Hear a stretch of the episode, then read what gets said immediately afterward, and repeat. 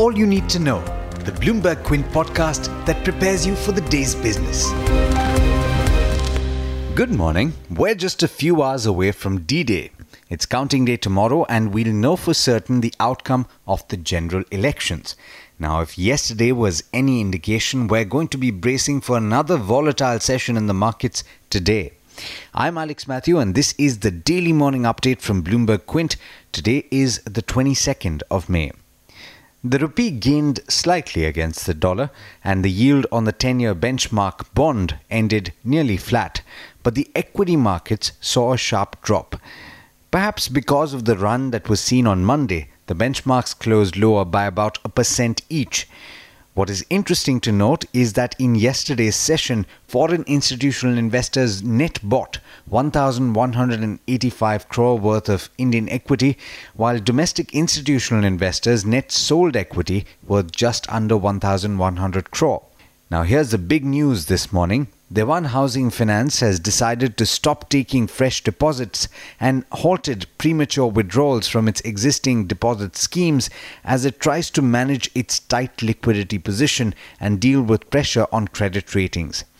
In a note that it sent out to its depositors and financial planners, it said, and I quote, in view of the recent revision in the credit rating of our fixed deposit program, acceptance of all fresh deposits as well as renewals has been put on hold with immediate effect. Unquote. Bloomberg Quint has sent a query to the company by email and is still awaiting a response at the time of recording this podcast. For more details, do look up the story on the website bloombergquint.com. The Central Board of the Reserve Bank of India yesterday decided to strengthen its supervisory capabilities by creating a new cadre of officials who will be trained for supervision of banks and non bank lenders. In other news, the National Stock Exchange has moved the Securities Appellate Tribunal, challenging the Securities and Exchange Board of India's ruling against it in the co-location case, according to an official. You'll find details on that case, including an interview with NSE's head Vikram Limaye on the website bloombergquint.com. Now, the Ministry of Corporate Affairs has approached the National Company Law Appellate Tribunal after certain banks failed to release funds needed to maintain a going concern status of companies within the Infrastructure Leasing and Financial Services Group. In an affidavit filed before the NCLAT on Tuesday, the MCA, on behalf of the IL&FS Group, sought directions from the tribunal to certain banks that are refusing to release funds. The banks include Bank of India, Punjab National Bank, Union Bank of India, Oriental Bank of Commerce, and Allahabad Bank. In international news, in the US, President Donald Trump's long standing battle with Democrats in Congress is coming close to boiling point yet again. The White House has asserted immunity in directing former counsel Don McGahn not to appear before the House today. Democrats won a judgment yesterday which said lawmakers have the power to demand the president's financial records, something that he's been battling for some time, and a decision that Trump said that he would appeal.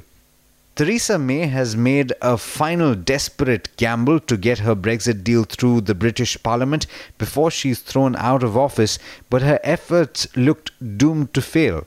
In what seemed to be a hastily arranged speech, the Prime Minister promised to give members of Parliament a vote on whether to call another referendum to ratify Britain's split from the European Union. It's something that many MPs have been calling for but she made it conditional on them backing her deal first. What about international markets? Well, US equities bounced back yesterday after the US decided to grant limited relief for consumers and carriers that do business with Huawei technologies. That's a day after the White House's moves against the Chinese telecom giant caused tech stocks to fall globally. The Commerce Department has granted a 90 day relief for certain US broadband companies and wireless customers using Huawei Technologies equipment. Asian markets are mixed at this point, and perhaps a clearer direction will become evident once the Chinese markets open as well. Well, with that, it's over to Agam Vakil for the trade setup for the day in India. Morning, Agam. How are we looking today? Good morning, Alex, and good morning, listeners. Well, it may very well be a tricky day of trade today, considering we did see the indices come off by as much as 100 points yesterday, but the SGX Nifty today is indicating a positive start. As far as today's day of trade is concerned, we're keeping an eye on Cipla and IndusInd Bank in terms of the big earnings from the Nifty 50. Last evening, we had earnings from Tech Mahindra, and it was a little bit of a disappointing quarter considering revenues rose 0.6% in dollar terms, with margins coming off substantially to 15.4%, again 16.1% and profitability declining 6.6%. All three numbers missing street estimates. Jindal Steel and Power's earnings were in line with revenues rising 18%.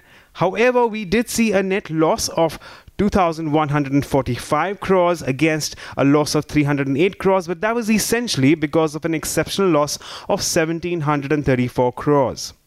It was a steady quarter for Crompton Greaves Consumer Electricals as well, where revenues rose 7.2%, but that's largely on the back of electric consumer durable segment. We also had strong earnings from KEI Industries, where revenues rose 22% and net profit rose 21%. In other news, and perhaps some disappointing news for shareholders of Dewan Housing Finance, well, the company has decided to stop taking fresh deposits and halted premature withdrawals from existing deposit schemes as it tries to manage its tight liquidity position and deal with pressures on credit ratings. IDFC First Bank will also be in focus after ICRA downgrades its long-term ratings of the bank to AA from AA. The ratings downgrade considers IDFC First Bank's weak earnings profile given the elevated cost to income ratio because of the ongoing branch expansion. Now, these are just some of the stocks you can keep an eye on as we move into trade today. But for more, don't forget to go through our morning edition of All You Need to Know on BloombergQuint.com. Thanks, Agam. And as always, thank you all for listening in. This is Alex Matthews signing off. Have a lovely day.